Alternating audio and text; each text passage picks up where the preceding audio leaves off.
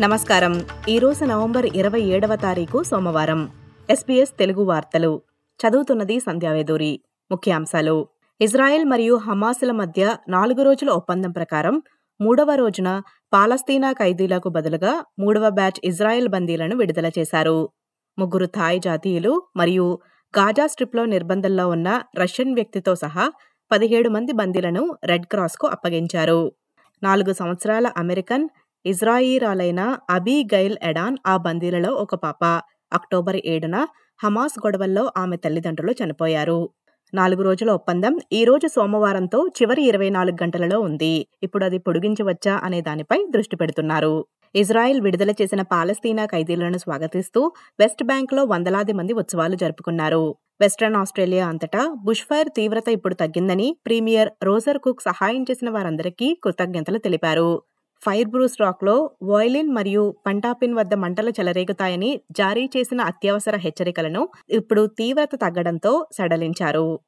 గతంలో నిరవధిక నిర్బంధంలో ఉంచిన ఇమ్మైగ్రేషన్ ఖైదీల విడుదలను పర్యవేక్షించటానికి ఫెడరల్ ప్రభుత్వం భద్రతా సంస్థలైన ఆస్ట్రేలియన్ ఫెడరల్ పోలీస్ మరియు ఆస్ట్రేలియన్ బోర్డర్ ఫోర్స్తో రెండు వందల ఇరవై ఐదు మిలియన్ డాలర్ల పెట్టుబడి పెట్టనుంది.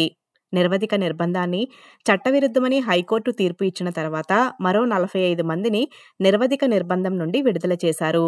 నవంబర్లో తీసుకున్న నిర్ణయం ప్రకారం విడుదలైన వారు తప్పనిసరిగా కర్ఫ్యూలకు లోబడి ఉండాలని మరియు ఎలక్ట్రానిక్ పర్యవేక్షణ పరికరాలను ఎల్లప్పుడూ ధరించాలని చెప్పారు. నిరసనకారులు వాతావరణ సంక్షోభంపై దృష్టిని ఆకర్షించటానికి ప్రపంచంలోని అతిపెద్ద బొగ్గు పోర్టు దగ్గర నిరసన చేశారు.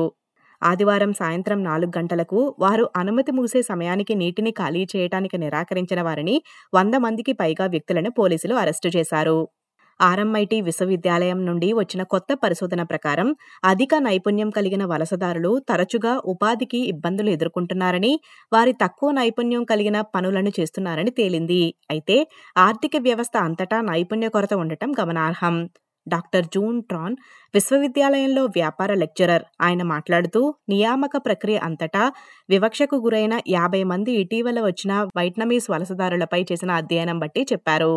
భారతదేశ రాజధాని న్యూఢిల్లీలో వార్షిక ఎల్జీబీక్యూఐటీ ర్యాలీలో రెండు వేల మందికి పైగా ప్రజలు పాల్గొన్నారు.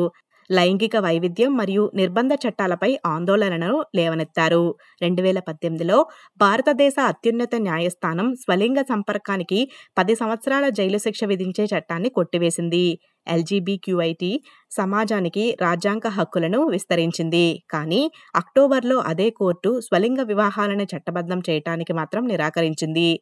ఈ వార్తలు ఇంతటితో సమాప్తం. మీరు వింటున్నారు ఎస్పీఎస్ తెలుగు.